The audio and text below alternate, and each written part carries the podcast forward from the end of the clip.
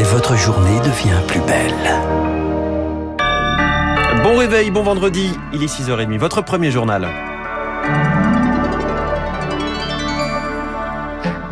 La matinale de Radio Classique avec François Geffrier. Et à la une ce matin, les la réconciliation entre la France et les États-Unis, c'est en bonne voie. Mais elle va prendre du temps de l'aveu même d'Anthony Blinken, le chef de la diplomatie américaine, qui promet des actes, une brouille après la crise des sous-marins, une crise qui n'est pas réglée sur le plan industriel. Le contrat représentait 10% du chiffre d'affaires de Naval Group. L'entreprise française veut désormais se faire indemniser et dispose de quelques marges de manœuvre, selon Michel Ferrand, spécialiste des contentieux internationaux. Le recours qu'un Naval Group, ce n'est pas simplement de dire voilà ce que dit notre contrat, donc faites-nous euh, le chèque correspondant. Il est fort possible que Naval Group puisse prétendre que le contrat ne s'est pas terminé en accord avec les clauses prévues et de bonne foi, et que l'on soit donc dans le cas d'une résiliation fautive et non pas d'un terme convenu. Michel Ferrand avec Eric Cuoche. Je poserai la question des indemnités que compte euh, demander Naval Group à l'Australie puisque, je vous le redis, le PDG de l'entreprise, Pierre-Éric Pommelet, est l'invité exceptionnel de Radio Classique tout à l'heure à 7h10. Elle incarnait le visage de l'Allemagne depuis 16 ans. Angela Merkel n'est pas candidate à sa propre succession. Les Allemands sont appelés aux urnes dimanche pour les élections législatives. Pour diriger le pays, deux favoris se dégagent des sondages. Armin Lachette d'un côté, candidat de la CDU de Merkel, de l'autre, Olaf Scholz, tête de liste des sociodémocrates du SPD. Et ils ont un point commun, Marc Tédé. Ils revendiquent tous les deux la continuité. Armin Lachette le revendique, c'est bien lui, l'héritier d'Angela Merkel. Il porte les couleurs de son parti, la CDU, et partage sa ligne centriste et pro-européenne.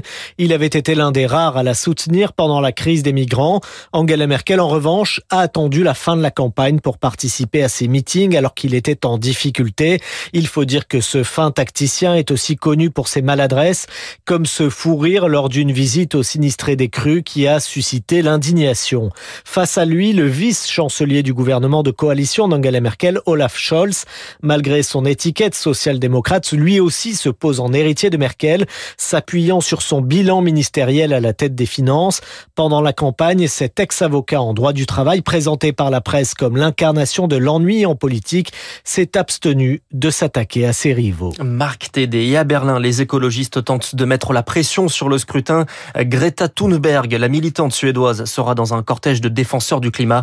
Elle s'exprimera d'ailleurs cet après-midi devant le Reichstag, le siège des députés allemands. C'est un projet de loi qui n'aura jamais vu le jour. Le gouvernement veut donc renforcer les aides pour les personnes âgées. Avec deux axes principaux. L'aide à domicile, on y revient dans le journal de l'écho dans 10 minutes. Mais intéressons-nous au deuxième volet, les EHPAD. Des recrutements supplémentaires sont annoncés, mais pas le grand changement qu'attendaient les professionnels, Lauriane Tout le monde. 10 000 soignants supplémentaires, ça veut dire environ un soignant en plus par établissement. Un coup de pouce, certes, mais ça ne va pas améliorer la prise en charge, remarque Annabelle Veck. C'est la directrice de la FNADEPAR qui représente les directeurs d'EHPAD. Les personnes qu'on accueille dans nos EHPAD sont de plus en plus en perte d'autonomie parce qu'on retarde de plus en plus l'entrée en EHPAD et qu'on y rentre vraiment dans les deux dernières années de sa vie.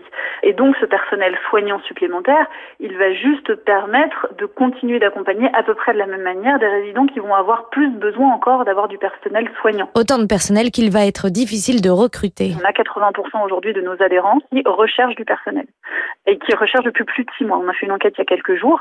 Ça conduit un quart de nos adhérents à geler les entrées dans leurs EHPAD. Pour sortir les EHPAD de l'impasse, il aurait fallu plus qu'un chapitre, mais toute une loi, selon le spécialiste des questions liées au vieillissement, Luc Broussy. La situation post-Covid exigeait qu'on passe la vitesse supérieure pour inventer les pattes du futur, pour développer, comme ça a été dit par le Premier ministre, les pattes plateforme. Ça, il faut des évolutions législatives qui rendent indispensable une loi grand âge. La fameuse loi grand âge qui a été abandonnée par le gouvernement à la fin de l'été. Les précisions de Lauriane Toulmont et le montant global hein, de cette enveloppe s'élève à 400 millions d'euros et sera inscrit dans le projet de budget 2022 de la sécurité sociale.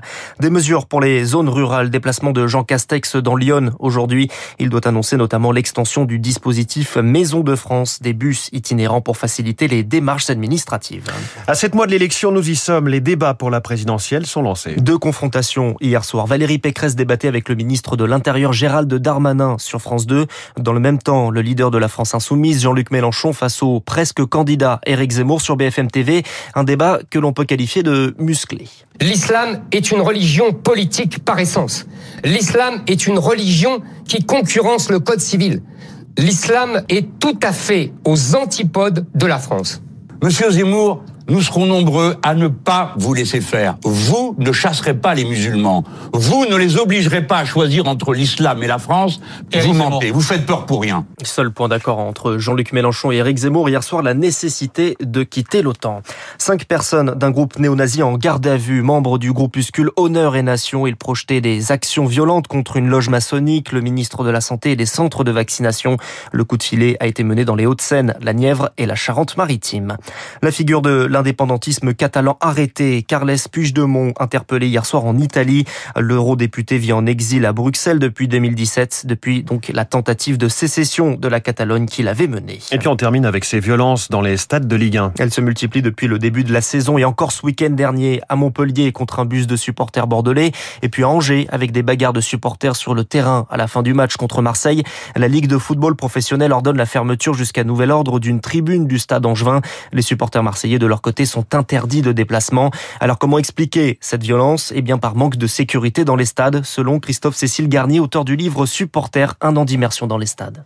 Il y a eu beaucoup de turnover autour de la sécurité des stades, évidemment. Hein. Pendant un an et demi, on n'a plus l'habitude d'accueillir des supporters. Et du coup, il y a quand même une, euh, sécurité qui est pas forcément euh, au niveau toujours, parce que bah voilà, faut se remettre un peu dedans. Et du coup, bah, c'est typiquement ce qui a pu arriver pour Angers, c'est que ça se passe dans une tribune où les deux groupes de supporters sont très proches. Là, pour le coup, les stadiers n'ont pas su réagir parce que c'est quelque chose dont ils n'ont pas eu l'habitude depuis un an et demi euh, quand il y avait personne à gérer. Et le ce soir, le football, le vrai, c'est la Ligue 2 avec notamment Nancy, Amiens, Nîmes, Le Havre et Niort contre le Paris FC. C'était le 6h30 signé Charles Bonner.